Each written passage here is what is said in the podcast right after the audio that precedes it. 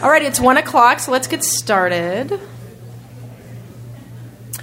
Welcome to the Recovery from Relapse Workshop. My name is Katie. I am a compulsive overeater and your moderator for this meeting. Hmm. Hi. Please join me in the serenity prayer. God, grant me the serenity to accept the things I cannot change, courage to change the things I can, and the wisdom to know the difference. Before we get started, we ask that all cell phones and other electronic devices be turned off now. We remind you that this session is being taped. All speakers must sign the release form, which we'll, we'll leave up here. Um, to protect our anonymity, no photo, photography, audio, or visual recording is allowed, except for the official tape. The opinions expressed here today are those of individual OA members and do not represent Region 2 or Overeaters Anonymous as a whole. The format for this session is as follows We will have three speakers who will share for 20 minutes each, followed by three minute open pitches until the end of the session. And our timekeeper is sitting right here in the front. Um, the topic for this section is Recovery from Relapse Keep Striking That Vein. The following is a reading from A Plan of Eating the, the pamphlet, A Plan of Eating, page number 9, and Voices of Recovery, page 213. Relapse is not inevitable. I had such a history of relapse that my sponsor said, if nothing changes, nothing changes. That meant drastic change in every area of my life, one day at a time. My life was permeated by bad habits. Breaking bad habits can require lots of prayer and willingness. At first, just driving past the restaurant or grocery store and heading for a safe place took every ounce of willingness I could muster. But every time I do that, it gets easier the next time. Just for today, I can do this. All of the power of the universe is behind every prayer, every attempt to do things a little bit better today than I did yesterday. It really is a new day. I know now, excuse, I now know what works and what doesn't. I can for today be kind to myself and to my body. I can be my own best friend. Even if I am taking baby steps in the direction of my dreams, I will get there. And our first speaker is Mimi from Elk Grove.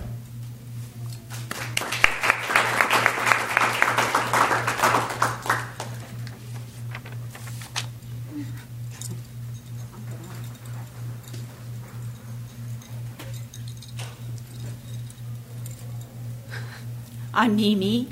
I'm an abstinent compulsive overeater. Hi. Hi. Today, I'm abstinent just for today. So I'm sitting there going, I can't do this, I can't do this, I can't do this. I'm looking out at all of you, I can't do this, I can't do this. And it's a good thing. Uh, so I'm hoping my higher power is going to do it for me. Um, my higher power has done it for me uh, most of the time when I let my higher power do it. So and um, I've heard myself on these tapes before. I try not to listen to myself too often because it's so embarrassing. but when I start out, my voice is like this because all my, you know, I'm nervous. So enough about that. Uh, one day at a time, I have not had sugar for over 30 years. Woo! However, um, last night when we got to stand up and then sit down after so many years of abstinence, right? You do not know how much I wanted to keep standing until she said 30 years or less. You know, I wanted to stay up there. Uh, but the, the thing is, I have not been abstinent for 30 years. Uh, the definition of abstinence uh, that I'm hearing more now is on my way to a healthy weight. So I don't get to count the times uh, every day that I didn't eat sugar. Now, what happened for me was I was I came into the program in about 1982 in Silicon Valley and if any of you is here from Silicon Valley from 19 back then, I hope you'll come say hello. I was abstinent in Silicon Valley for 17 years.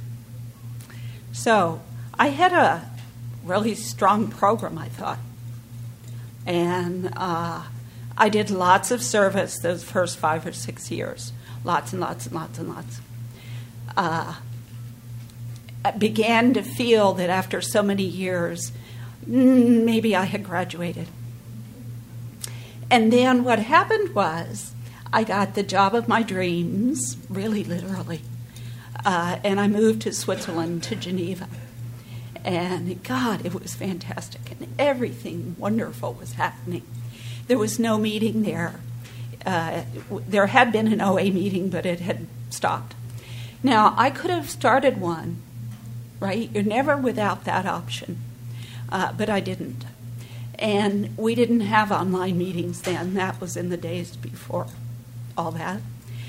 Uh, and I began to lose touch with the program. And what I really uh, hadn't done for those 17 years anyway, I, I took the axiom, which you used to hear a lot more then than I hear now take what you like and leave the rest. And I still think that's kind of good to think about. Only what it meant to me was, well, I could take the steps that I wanted. and you see how well that worked. Um, the step I particularly did not want was step 10. So I kind of bypassed that one. And, I, I, you know, I managed to get through nine, where all the promises come true. Mm-hmm. Uh, and then I bypassed 10. I tried it, but all my life I'd been so hard on myself, and I'd had so much therapy by then that I had learned not to be hard on myself. So I, meant, I thought that meant I didn't have to evaluate my behavior. So I just really didn't do 10. But I did 11, really good. And, and I did a lot of 12, a lot of 12. So here I am in Switzerland, starting to lose my program, but I didn't really know it. And, and I want to talk about that a little bit in a minute. Uh, it came back to the States, stayed in Massachusetts, not in my home place of California where everybody knew me. I was in Massachusetts. And I still, I was going to OA meetings. Well, I spent 10 years in relapse makes me cry now. Um, nobody has to spend 10 years in relapse.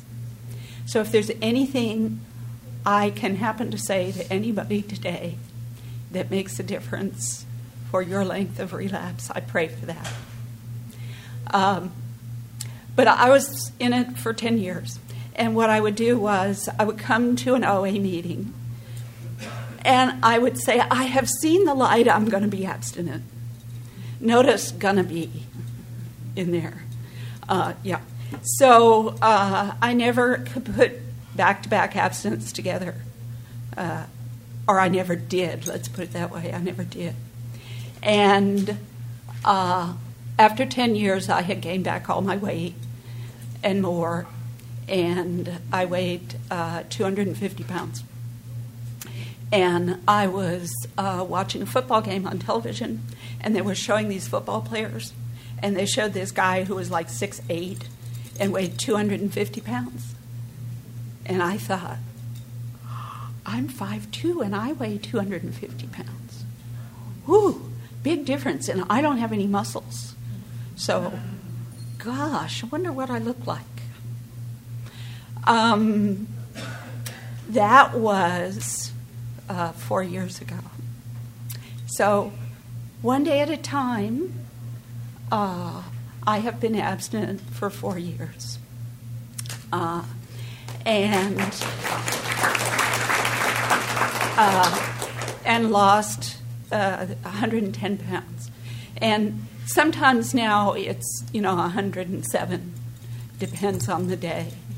Uh, and, and I really wish at a convention somebody would say, everybody stand up, And everybody sit down who does not have 30 years in the program and has lost 100 pounds twice. Because that way I'd be able to stay standing. And everybody could clap and I'd feel really great. Um,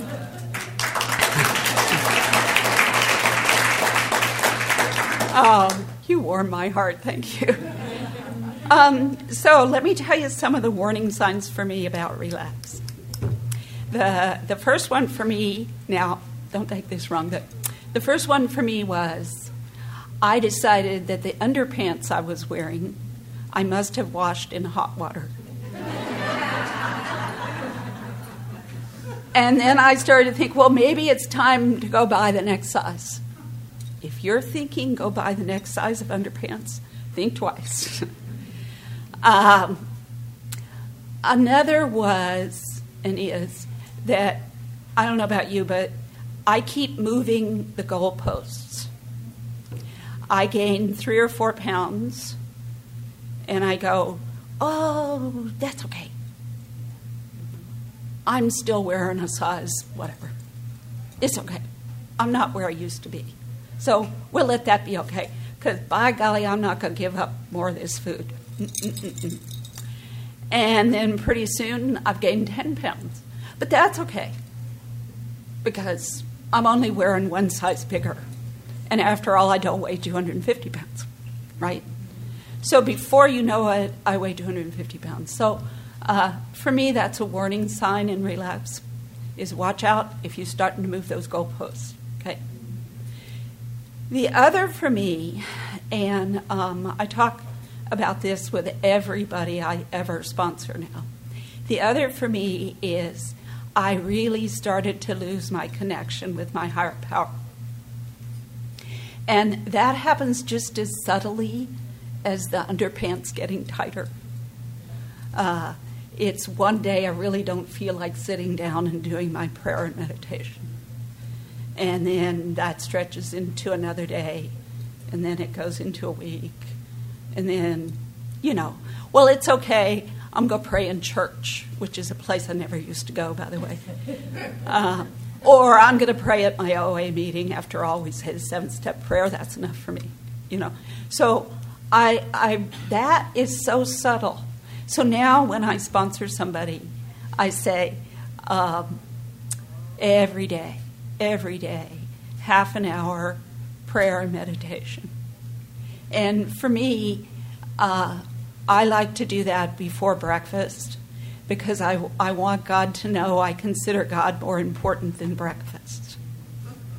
So that sometimes I don't really feel that way, but um, that's that's what I do, and I I sit there even if I don't believe that what I'm praying to is listening, because there are days when I don't believe that what I'm praying to is listening. But if it's not there, I am really lost. So I pray anyway. And then pretty soon, I find out it really is there. When I first came into the program, uh, I, I had not uh, put any thought or attention to God in 20 years. And as far as I was concerned, God was that three letter word, right? So I began to, I had a sponsor who was just this awful Nazi sponsor. And I used to humor her by reading the big book with her and doing the stuff she said, but not really believing anything she was, you know. But it turned out to work. And one of the things she said was spend your first couple of weeks and months set aside time every day, think about what your higher power might be for you. So that really worked for me. And uh, when I lost most of my basic contact with my higher power uh, in those 10 years of relapse, uh, when I started again, I really didn't didn't know what else was there. And and I want to be sure to say this.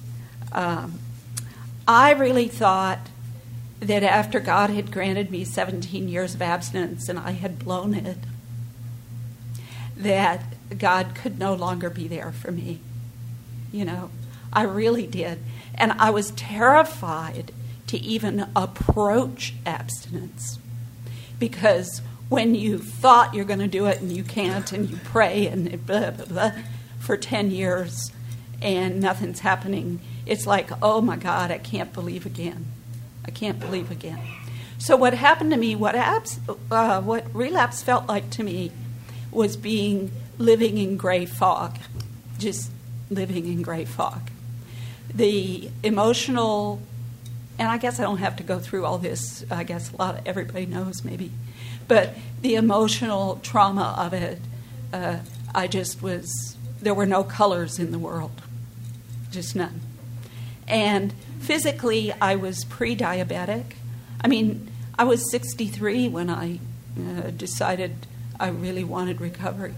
And so I had abused my body for so long. I was pre diabetic on all kinds of blood pressure medication, couldn't walk upstairs, blah, blah, blah, blah, blah.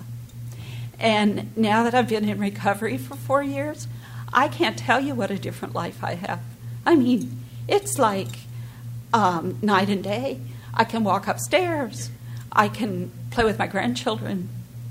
I see colors now. My world has colors in it. Uh, I do not wake up in the morning hating myself. Used to wake up every day struggling with this sense of failure, with this sense of, ugh. Now, what happened for me? You know, it's different for everybody. Um, and, and I wish I could point to, you know, this one incident made everything turn around for me. Uh, I reached a point where I wanted abstinence one half of 1% more than I wanted to keep eating. It's like that grain of mustard, you know? It's just that little bit. And all kinds of things kept happening to reinforce the idea of abstinence for me. And I kept ignoring them and ignoring them and ignoring them. And finally, I had a situation where I had to explain to somebody why I was not going to give up my food.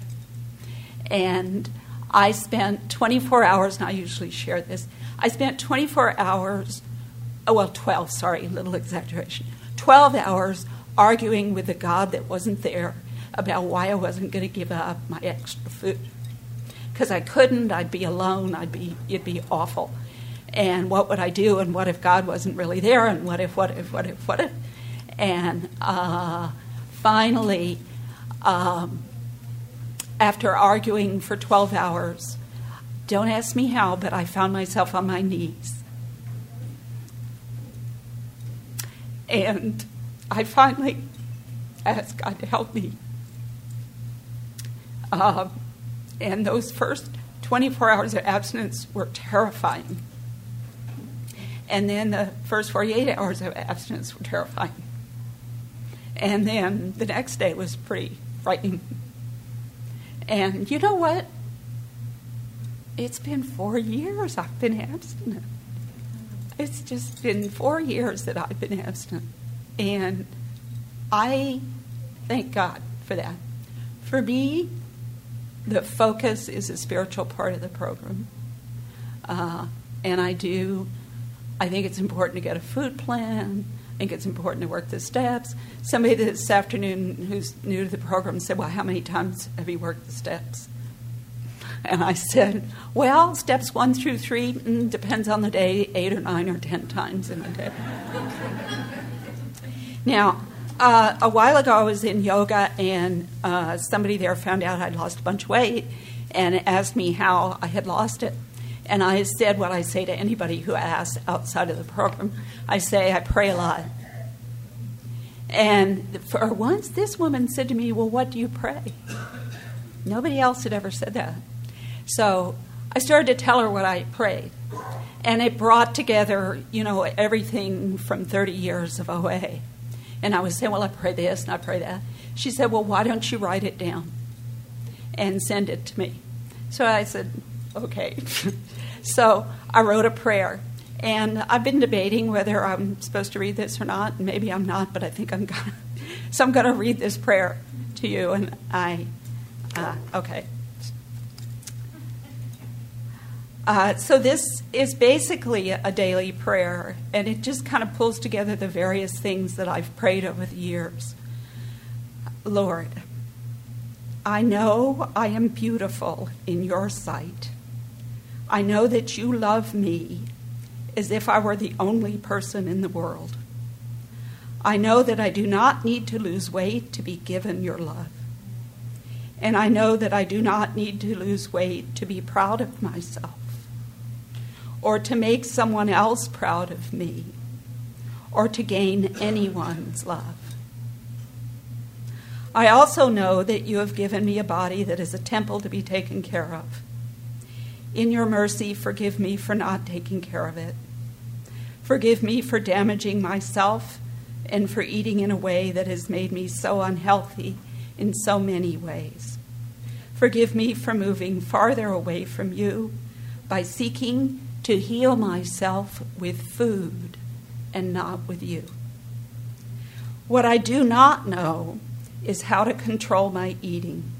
What I do not have is the strength to eat in a healthy way, no matter how many times I lose weight and no matter how, to, no matter how many diets I go on. Just when I think I have it all solved, I overeat again, even though I don't want to. I'm tired, Lord. I'm beat. I give up. I can't do this by myself.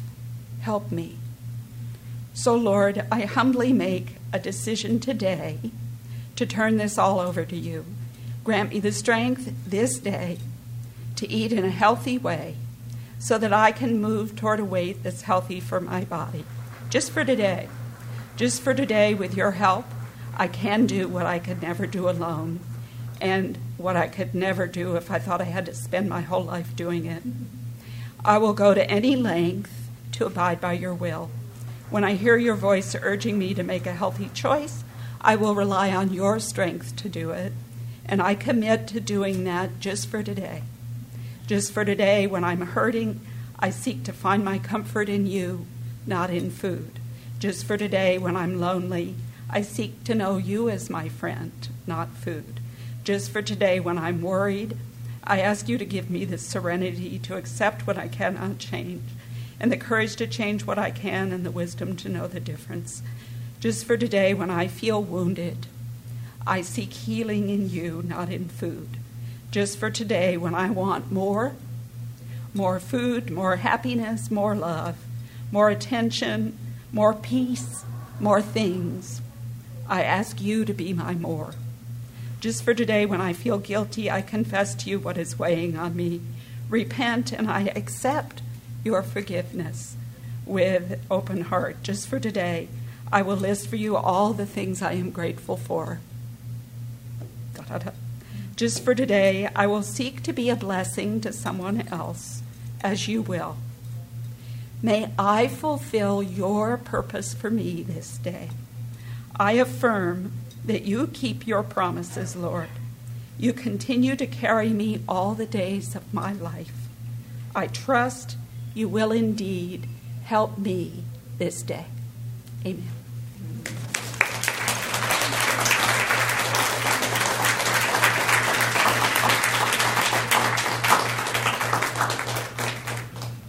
Our second speaker is Ella from Oakland.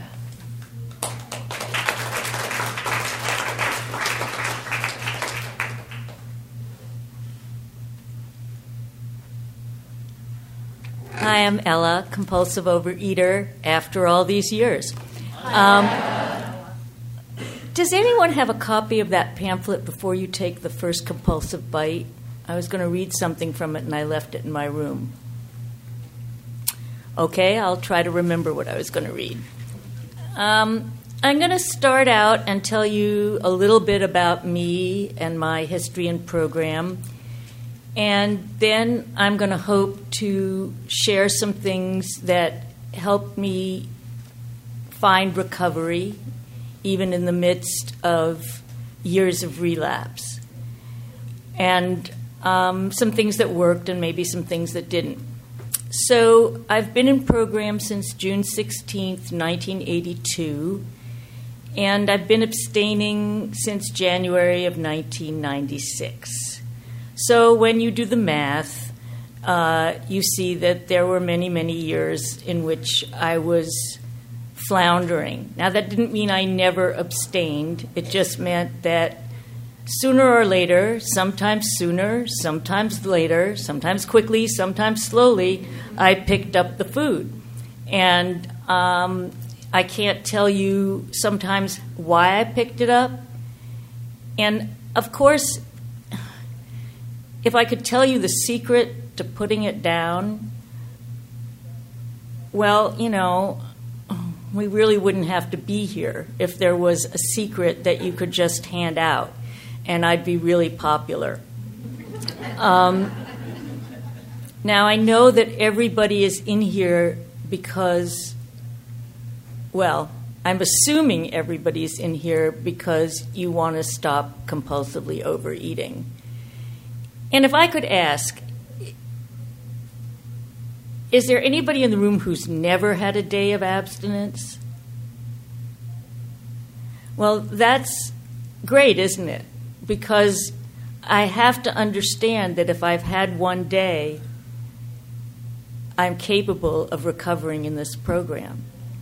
Because one day is all it takes. And I mean, I know that sounds corny and, you know, like a trick. Um, but I had to, one of the things I really had to believe was that one day counted, that one meal counted, that one hour counted. Because despair and self flagellation and recrimination was the enemy of recovery. Because my little lower power voice was always saying, Well, what's the use? You know you're going to eat again. And I'd have to say, Well, fine. Okay, the use is that now I'm not. And if in two hours I'm, you know, in a bag of M&Ms, well, so be it. And um, somebody told me because I, um, one of the things that worked was I never left the program. I went to meetings. Probably in all truth, when I was in the food, I was working the program harder sometimes than when I've not been in it because I was desperate. And um, what somebody told me was all you have to do is pick yourself up one more time after you fall. So, like a baby walking, you don't say you'll never walk again, you fell down. It's kind I picked myself up and this was a thing I was willing to do badly. And I think somebody most of what I say is not original. Someone else said anything worth doing is worth doing badly. And so I just had to do it anyway. I couldn't be the best. And, you know, often I thought I was the worst, but I still kept coming back. So um, I got here on my 40th birthday. I had been world class overeating since I was 12 or 13. And um, I was a garbage can variety overeater. And I was very grateful to Overeaters Anonymous because the first meeting I came into, I heard people who ate as I ate and no longer did that. And that was the thing that kept me coming back no matter what. Because I was enslaved to food.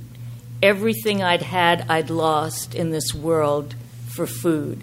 And at that point, I didn't really have a career, I didn't have relationships. I had just getting up every morning and deciding where I was going to binge. And I got to the point where I could not even buy food and wait to eat it at home. So there was like a bag for the car, and then, you know, the two bags when I got home. And it no longer, the actual experience of eating bore no relation to the experience I fantasized in my mind. In my mind was, I'm going to go there and I'm going to get this, and isn't that just going to be swell? And when I came home and started eating it, it wasn't swell, it was hell. And um, so I came here because it was no longer working. And I had to say, I know that I had a, I could take that first part of step one. I admitted I was powerless over food. It was clear I was powerless over food because I'd been dieting and doing all these things all my life, and you know, I was 180 pounds. But what it says here in step one, we know that this is the AA. We know that little good can come to any alcoholic who joins AA unless he has first accepted his devastating weakness and all its consequences. So I accepted my devastating weakness, but I didn't understand what were the consequences. And the consequences of step one was that I couldn't keep on picking this thing up. And I was thinking that, you know, it's kind of like when there's a sign on a yard, beware of dog. You know, it's pretty likely that if I go in, I might get bitten. But, you know, I don't think, oh, well, you know, dogs really like me, or, uh, gee, I have this nice treat in my pocket. You know, I usually stay out. But I'd never really had that feeling around food. And, um, I mean, that real understanding because I can't tell you how many times I went into the health food store thinking I was there to buy vitamins. And, you know, how many months, how many times did I have to realize I never came out with vitamins? And um, so that was really important. So, anyway, when I came in here, I thought, well, I'm, I know I'm powerless. I've suffered enough. My God, I've really suffered. You'd think I was done. I was not done. I was to gain 25 more pounds. Um, I'd have people coming up to me at meetings. I remember one of them, Sheila, would grab me and say, When are you going to put down the fork? And, you know, I was thinking utensils. That would, you know, that's really kind of, that's high end eating. But, um, I, I did not stop. And, um, I couldn't. But what I could do was work the other tools. And I did. And I came to meetings, and sometimes I went to meetings every single day.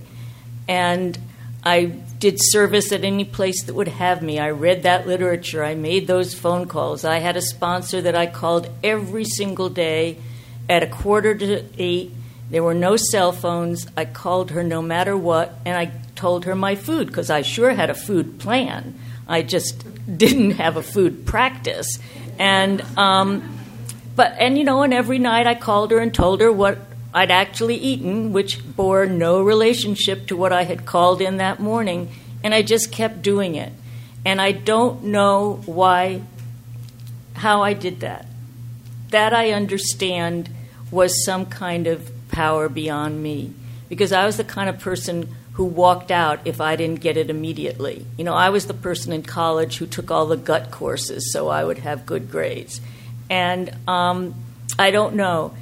And I think it's because I saw that people had stopped. And I knew that this was, the, this was it, this was where it could happen.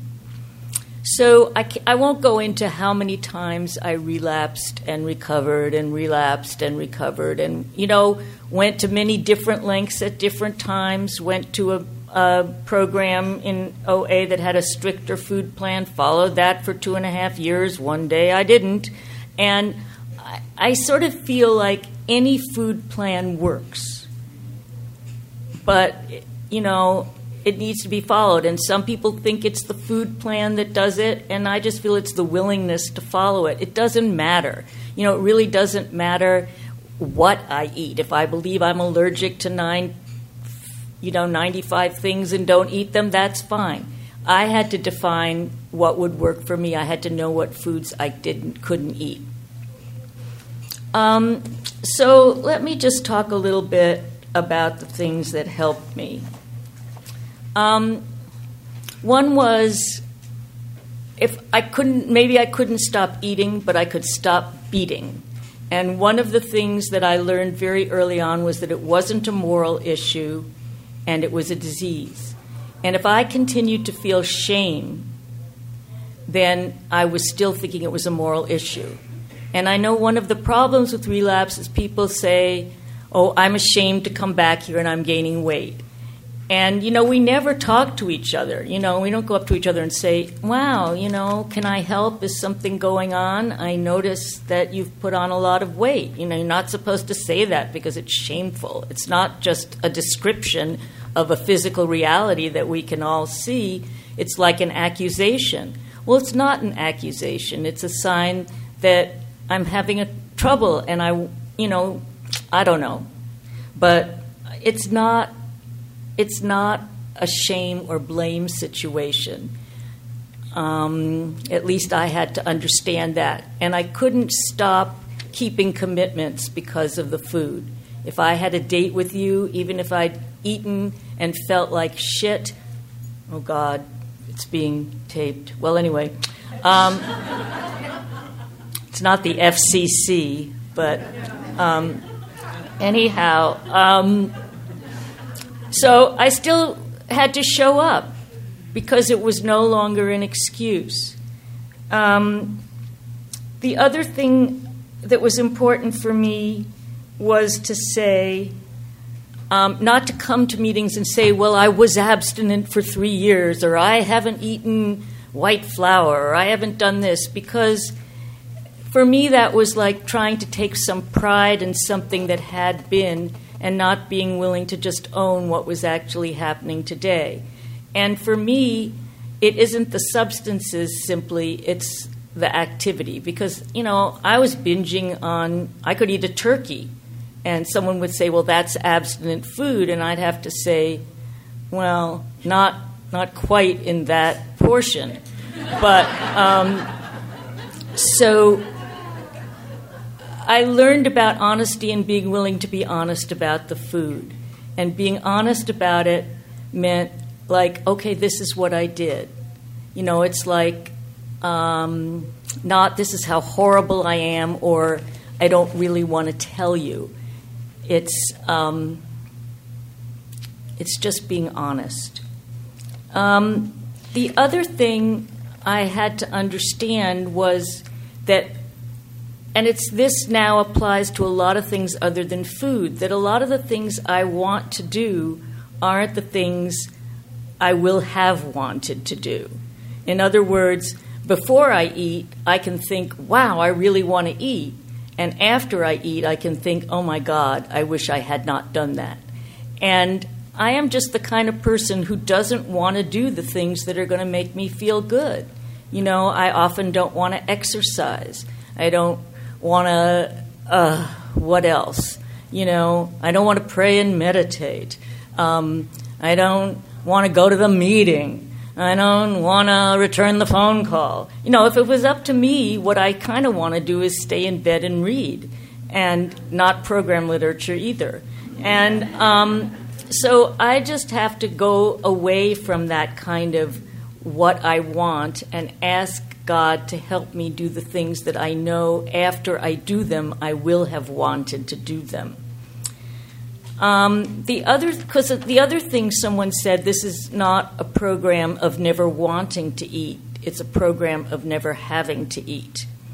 And um,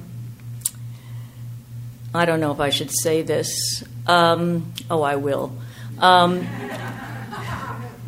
As I'm getting on in years, I attended a little incontinence workshop that my health provider offered, and they had these little words of wisdom. An urge is not an obligation.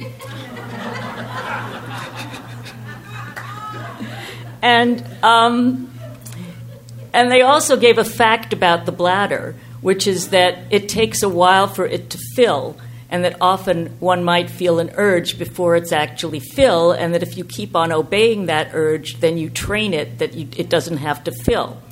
And so then I reflected that this was the opposite of the stomach, um, in which it feels empty when it's obviously full, and that if I keep on feeding it, I feel empty. And um, you know, there's nothing like overeating to make me want to overeat. And so, one of the things I've had to do now in later years, exercising less, is pay a little more attention to what I eat. And I don't want to do that.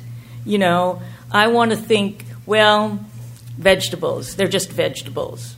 And salad dressing, well, it's really part of the salad, you know, and it just goes on and on. And um, I know that, you know, we kind of talk about, you know, making physical recovery. It's sort of like the junior member of the situation. And for me, there really isn't any separation.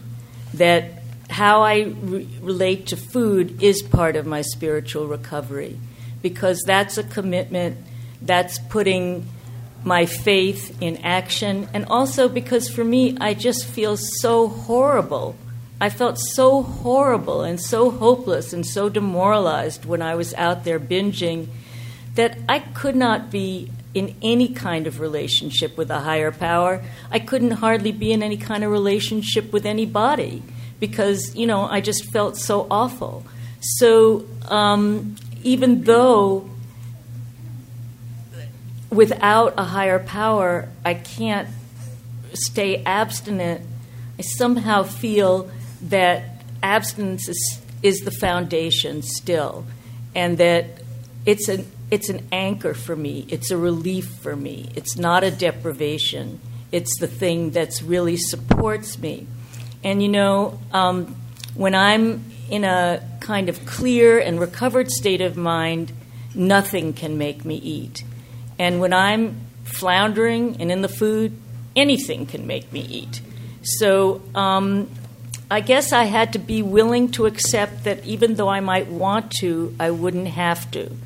And I also want to just say that keeping coming back and keeping believing that it's possible, as you all said, all of you and all of us have been abstinent for one day in our lives, and believing that that's possible, and not believing the voice that says it's not.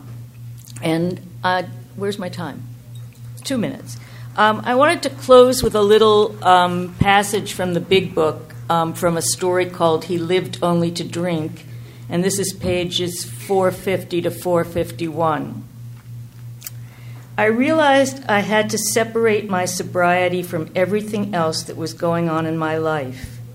No matter what happened or didn't happen, I couldn't drink. In fact, none of these things that I was going through had anything to do with my sobriety. The tides of life flow endlessly for better or worse, both good and bad, and I cannot allow my sobriety to become dependent on these ups and downs of living. Sobriety must have a life of its own. And I believe that I need to be willing to want to abstain more than anything in the world, that I need to seek it you know, as I would seek, oh, just the most fabulous lover. And I have to seek it whether or not it's in my grasp that day. I had to be willing to want something I wasn't getting. Because I know one of the things for me was I don't want to disappoint myself one more time. I don't want to fail one more time, so I don't want to try. I want to protect myself from disappointment and discouragement. And I am a person who's very easily disappointed and discouraged, and that's going to continue. Life is full of disappointment. As someone very wise I know and rely on says, life is hard, sweetie. And sometimes it really is. And for me, overeating does not make it easier. So I just want to offer my experience as someone who, you know, didn't seem to get it, and finally has been relieved of the necessity to overeat. And I know that's possible for everybody, and I'm so grateful to be here and be a member of this fellowship. Thank you.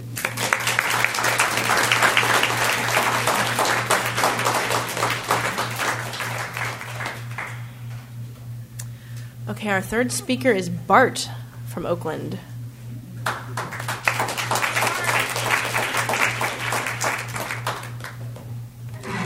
Okay, can you hear me? Is that good?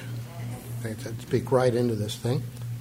I have my glasses, so I actually made some notes. Um, my name's Bart, and I am a compulsive overeater. For that, I'm sure. By that, I mean I uh, ate too much too often and gained weight, uh, carried a lot of weight. Um, I usually introduce myself, and I, am from Oakland. We have a wonderful fellowship there, and I usually uh, introduce myself as a, a compulsive eater uh, because I embrace a little more than just the uh, having suffered from obesity, uh, serious self-image issues, dysmorphia, uh, were are a part were a part of my disease uh, state, as well as I'm a classic binge eater which is sort of its own dynamic. Um, whether or not I'm uh, uh, obese, and um, I've purged a few times, but I've never really gotten addicted to it. So, uh, but I, I, understand something about that. So, um, I got a call from I think Michelle inviting me to come up here and speak they had had a uh, had someone had heard me at a little conference. Uh, it's not a little; it's a wonderful twelve-step marathon we have in Oakland each September, and uh, someone had written uh, "subtly humorous" next to my name, and I thought, "Oh, that's good." that's good. and then she, I forget now to tell you the truth. She suggested some topic, and I said, "No, no, no." I forget what it was. Maybe abstinence, but. Um, and then she said, Well, how, how about relapse? And I was like, Oh, heck yeah. You know, relapse. I know about that.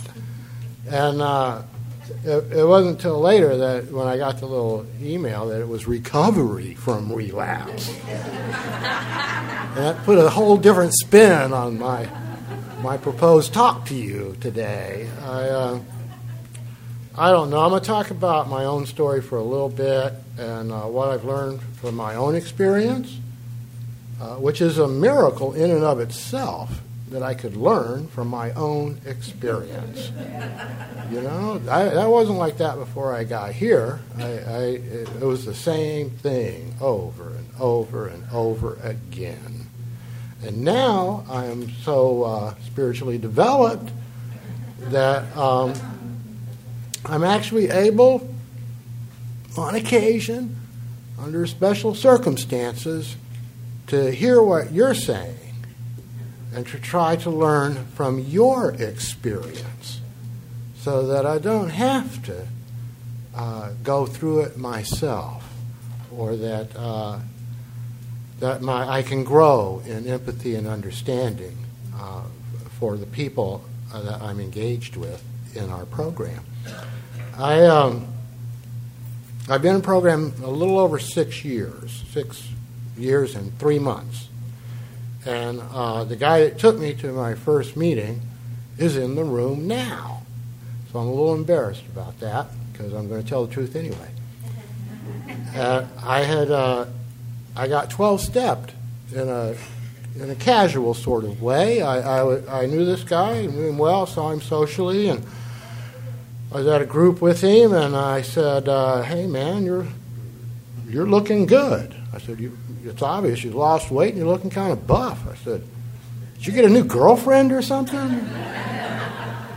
you know, and uh, he said, "No, no, Bart." And I was glad because I knew his wife too. And, uh, I couldn't figure what would motivate a guy like that, you know. And uh, he looked at me, he just looked at me square in the eyes, and he said, uh, he said, I, I, don't usually tell people this. He said, but I'm a member of Overeaters Anonymous. I joined OA. And I went, oh, wow, well, that's, that's good for you. Now, my, my top weight was 263 pounds, about.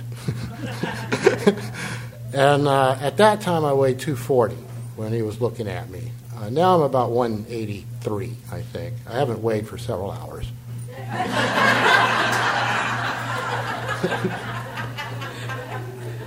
but um, so who knows, you know? Plus, I have a theory that my underwear can weigh up to three pounds.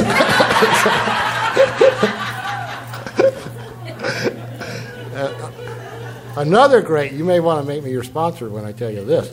I like to weigh myself with my cat in my arms. So when I put the cat down, ooh, there goes 11 pounds. so I'm still, uh, you might say, sometimes when I introduce myself, I say, my name is Bart and I'm crazy about food, you know, because uh, you can see how my brain works, right? Um, so anyway, I came in and my, uh, the guy kept it simple. He became, in my mind, it, it wasn't like a big formal thing, but you know, he drove me to meetings. He, we we have a 7 a.m. meeting every day at uh, in Oakland by the Lake Merritt, and I would meet him there uh, within 15 minutes of the start of the meeting. And uh, then we'd go for a walk around Lake Merritt. He helped me walk off about 30 pounds, you know, in the first few months of, uh, program. And I'll, I'll, always be grateful for that. And uh, uh, so I was never really confused about the purpose of the program for me. I came in because I was obese, right? I suffered from that disease. And the name of the game was to recover from that, meaning to become less obese. Okay? That was why I was here. So, keeping the main thing the main thing has always been important for me. Uh, also, with uh, I sponsor people who uh, who purge or had purged in the past, and um, you know, keeping the main thing the main thing becomes important. Maybe they'll develop that as we go along here. But um, I've had uh, two uh, rather spectacular relapses in our program in the last six years. Uh, the last one being a little over two years ago when, when Michelle called me, uh, you know, I, I, was so quick to say, "Oh yeah, I'll, I'll talk about relapse." She says, "Well, you got to have two years of abstinence," and I said, "Well, I do, I do. So relax." But, uh, I think I created the impression that I binged the night before. You know, she like, "What have I done?" but um, I, I. Um, I, I, I, distinguish two kinds of relapses. The first one I'll call the erosive kind. And that's what I did. I, had been in program a couple of years. I'd lost 70, 75, 80 pounds. Uh, was feeling pretty good. I'd gone back to uh, do some graduate work and got a credential uh, in teaching. And I, I gave that a whirl. And uh, found it extremely stressful. Uh, was in a tough spot, long commute. Uh, my plan of eating became more and more difficult to uh, maintain. I was working so hard that uh, going to meetings seemed to be uh, burdensome. You know, I couldn't get them in so well. I felt intimidated and um, unhappy most of the time and stressed out. And that took about uh, six months from going to a fairly, you know, healthy, regular kind of eating, happy abstinence to uh, walking around the school lunchroom. This was a high school. If you ever want to um, quite a sight to see what they're feeding kids, you know, in these institutions. I was like, oh my God. But because my life became, I lost step one, you see, my life started getting more and more unmanageable. So I'd be there, I wouldn't have lunch. And so I'd end up compromising, you know, saying, well, I'll have this but not that, or this part of that thing and one thing and another. And phone calls, connections with other members started fading away. And then I was, I, one night, I was driving home from uh, this long commute that I had, where uh, at 9 o'clock at night, uh, feeling like, damn, I got to do this again tomorrow morning. And uh, I had a, a Whopper burger in my hand because I hadn't eaten since lunch. It was now 9 p.m., so what the hell am I going to do? So I pulled through the drive through, got myself a Whopper, and I was driving home eating this thing. And when I remembered, I'm a compulsive overeater, and there's no way in the world this is okay. You know, I am in relapse, you know. So um, that established a certain fact for me. Uh, it didn't prompt me to move toward recovery. Uh, I ate like that for another five months or so, and off and on, and various horror stories associated with that. What did it for me uh, was I was back to where I was before, uh, home, alone, watching TV. Uh, I gained, I don't know, really, 35 pounds, maybe something like that, back. Didn't like looking at myself in the mirror. Uh, had my binge routines set up again. I was in relapse, you know. And the damned, I don't care if we're being taped or not, the damnedest thing happened. I got a phone call uh, from this woman who I didn't really know. And uh, she, she just said, I remember because I'd been, I'd been particularly morose at that moment. I was kind of like disgusted with myself and my life. And I got this call, and she said, You know, Bart, we haven't seen you at meetings. You know, we're just wondering if there's something we can do, you know, to get you back to the meetings. You know, we enjoyed your company, and you're a member of our group. I'd love to love to see you. And I didn't feel like I was a member of anything. You know, I had disqualified myself uh, from membership. And uh, I, I, said, Look, I, am not even sure who you are. And she, and she, said, Well, you know, I'm not real sure who you are either. She said,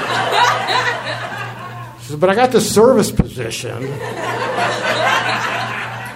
It's something like 12 step within or something.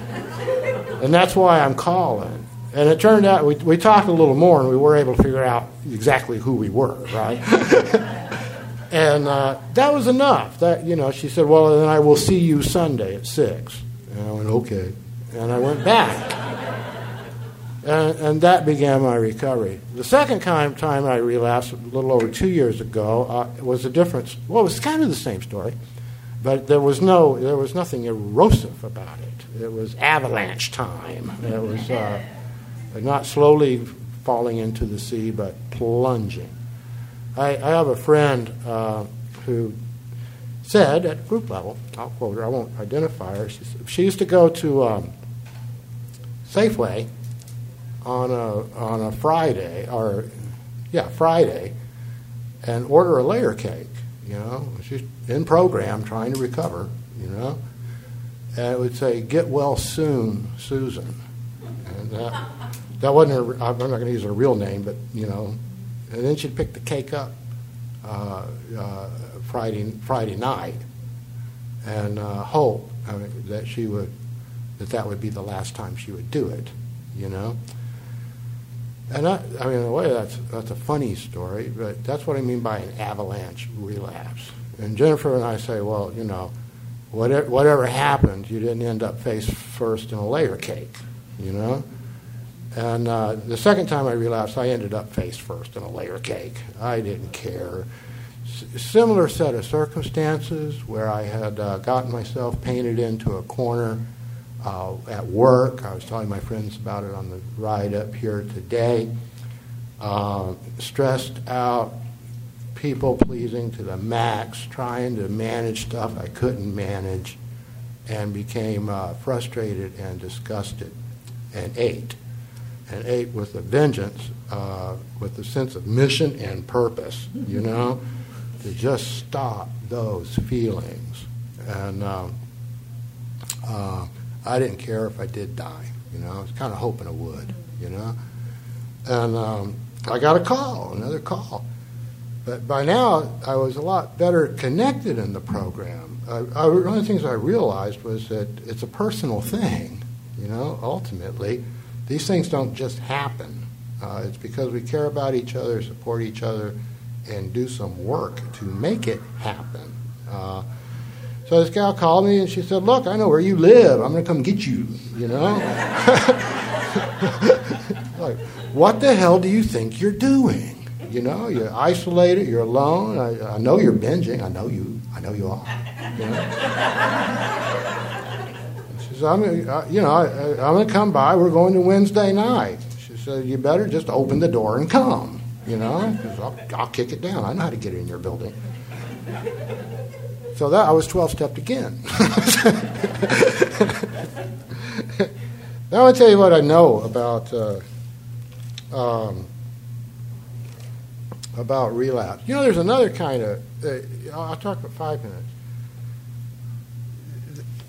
So what? So what can I learn from this? Um, the people I sponsor and have sponsored, I like to ask certain particular questions like, uh, is there something physically wrong?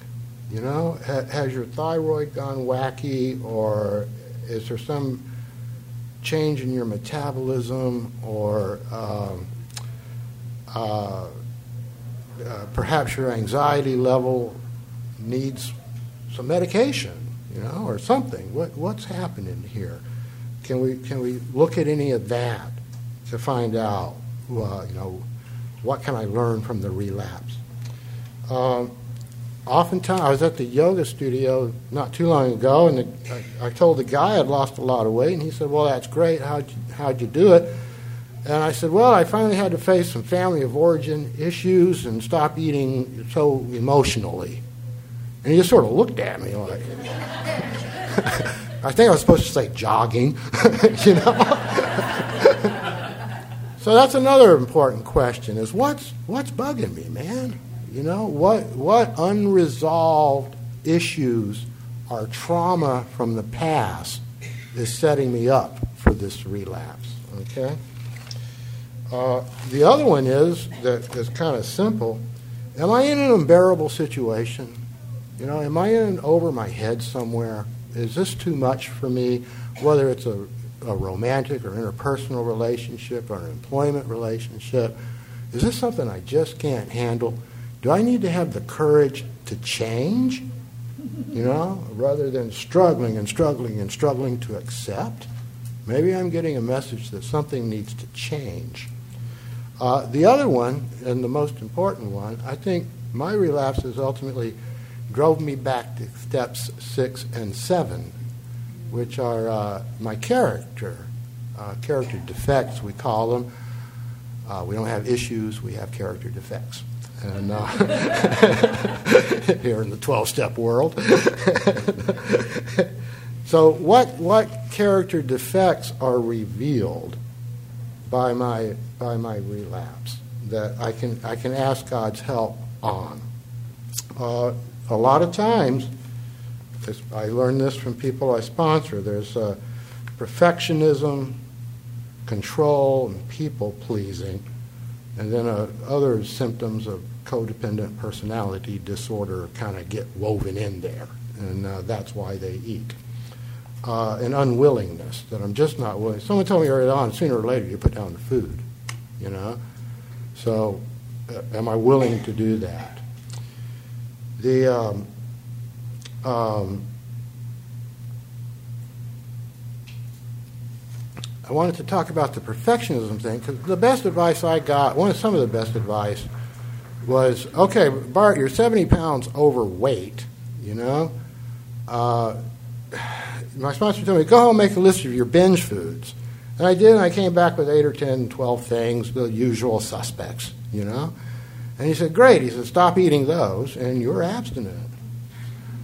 And was, I didn't know any better. It was just that simple, you know? It was hard, but it was simple. And they told me, draw your circle big enough to stand in. You know, don't, don't be so restrictive that you're not going to be successful. So if I'm 70 pounds overweight, doesn't really matter if I've had two extra grapes, you know? That's the perfectionism thing, you know? So it's like, that's crazy. I told you it's crazy about food. I understand it. So let's move toward a healthy weight, right? Is why I came here, okay? not to be perfect, not to, to suddenly miraculously gain control over my food. I can't do that. I'm powerless over that. The other thing, I, I'm going to propose what I call the 10th tool, which is how can I get closer to my higher power through this experience of relapse? How can I come into a fuller, more loving, more embracing, more exciting, more dynamic uh, relationship with, with the God of my understanding? Um, and sometimes that comes down to what I call the 10th tool, which I actually stole from a friend, but it's called begging. You know, am I willing? and I'm willing to actually beg my higher power to, to help me, you know, get this monkey off my back. And there's a lot of healing in that. Okay, thank you so much for listening to it. I hope you had time.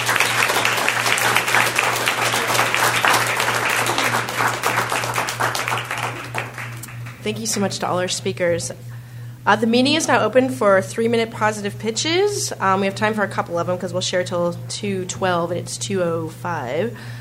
Um, if you come up to speak, please sign the speaker release form behind me. We ask you to limit your share to three minutes and confine your share to the exper- your experience, strength, and hope on the topic discussed today. This session ends at 2.15. Okay, so come on up.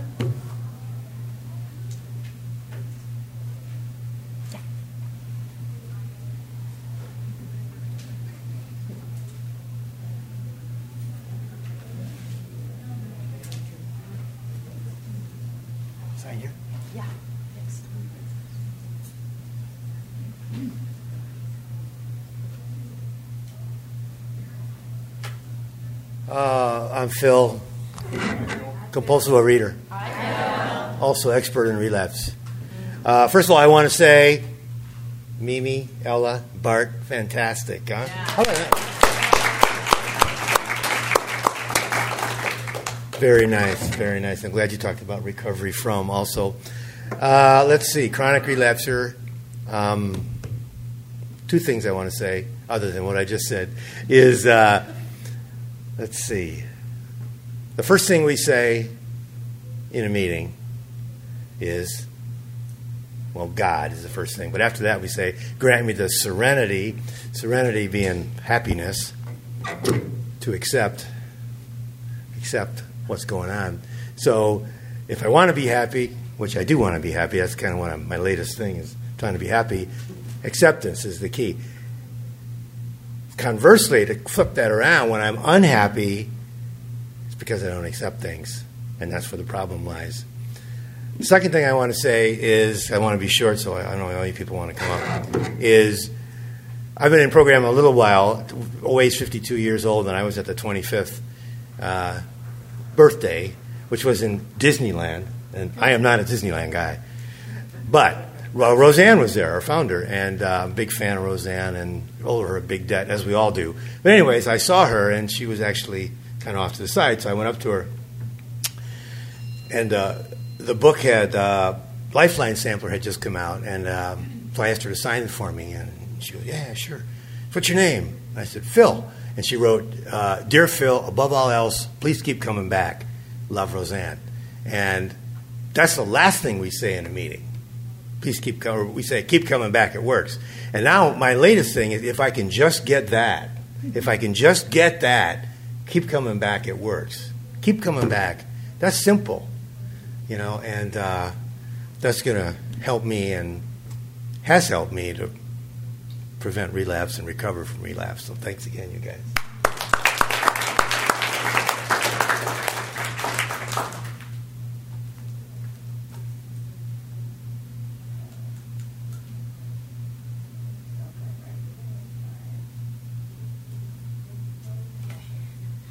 I'm Jasmine. Hi, I'm recovering from compulsive overeating. Um, I really want to pitch for the fellowship and um, fellowshipping like outside of meetings and stuff like that. Um, that's been really important for my relapse and like when I've had a relapse. Um, it's just really connecting with um, other members because sometimes you know, at the meeting, you're just kind of there, and it's like it's it's for, it's kind of formal, and it's like sometimes you don't always get to talk, but just kind of getting if it's one on one or if it's a few people, like oh man, I get so much support and love um, from all of you, and I'm so thankful for that. And yeah, it's just it's so hard because um, this like this disease will isolate the crap out of us and i know like that's me like i will be in the room just me. And so yeah any call i get anyone trying to just reach out in any kind of way to me is just like that's my higher power of like look come on stop doing that and um just really helping me out. So thank you all so much for being here. It's my first conference. I'm very excited. I'm happy. And you know i know i can do it because you are all living proof of that. So thank you.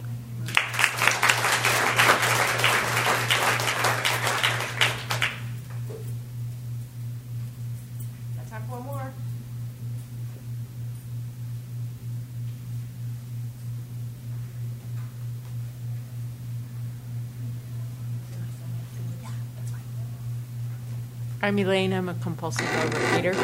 Hi, Elaine and it was so great to hear all of you. And a um, couple good things about relapse. Um, I, I did relapse early in recovery, and um, it taught me that I never, ever, ever want to go back to that. Um, it was hell being in the food and in program, and I never stopped coming to meetings. I'm very grateful for that. Um, and I hit uh, the highest weight. I got to the highest weight that I had ever been at before in program. But people let me keep coming. They didn't just let me keep coming, they loved me, they wanted me there. I had a sponsor who I'd call, and she wanted me to call her every day, and I would say, I binged yesterday. And she would just, you know, it was a brief call. It wasn't like we hashed out my whole life um, strategy going forward or anything like that. I would just, you know, keep calling, don't give up. I'd, I'd say, you know, what's the use? And I'd feel that, you know, what's the use? And she would just pump me up and say, you know, you're worth it. It's worth it. Keep trying. And um, another good thing about Ella's relapse, well, Ella's time in and out of program has um, been very meaningful to me because um, actually you started coming before 1982, I think, and um, we we came in pretty much at the same time, and Ella went out, and I stayed. And when she came back, I had lost significant weight after relapse, and she said, "Wow." Um, this is impressive. And that was really an affirmation for me like, oh, okay, I can help people just by um, hanging in and working the steps to the best of my ability and going through hard times of um, not eating. So, thank you, Ella. Um, what else do I want to say about relapse? Um, the thing about this disease is it's a disease that tells us we don't have a disease, and it's a disease that tells me you'll you'll this, eat this, you'll feel better. Um, and I believe it. So um, to me, that's the. It's not so much um, how terrible the disease is, how cunning, baffling, and powerful. It's that I actually believe it, and I believe it over and over and over again. Tomorrow, I'm going to start my diet. Better eat all this now because tomorrow I'm not going to get it, and I'm going to feel deprived, so I have to eat it all now. All that kind of ridiculous, untrue thinking that I believe. So thank you. Um, this is the first time I've gotten up and said anything at the conference, and um, I encourage everyone to, to try to stand up in front of the group and say something to connect with our fellows, really part of recovery. Thank you.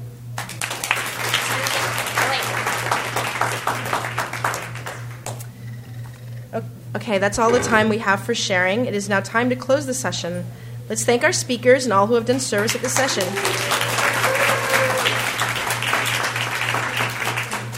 If you enjoyed this workshop, we encourage you to stop by the tape table in order um, and to order copies of this session or any other sessions. All workshops and main speaker events are being recorded and are available on CD or as an electronic download. Please join hands as we close with the third step prayer, and you'll find that on page 8 of your program. God, I offer myself to thee, to build with me and do with me as thou wilt. Relieve me of the bondage of self, that I may better do thy will. Take away my difficulties, that victory over them may bear witness to those I would help thy way of life. May I do thy will always. Keep coming back.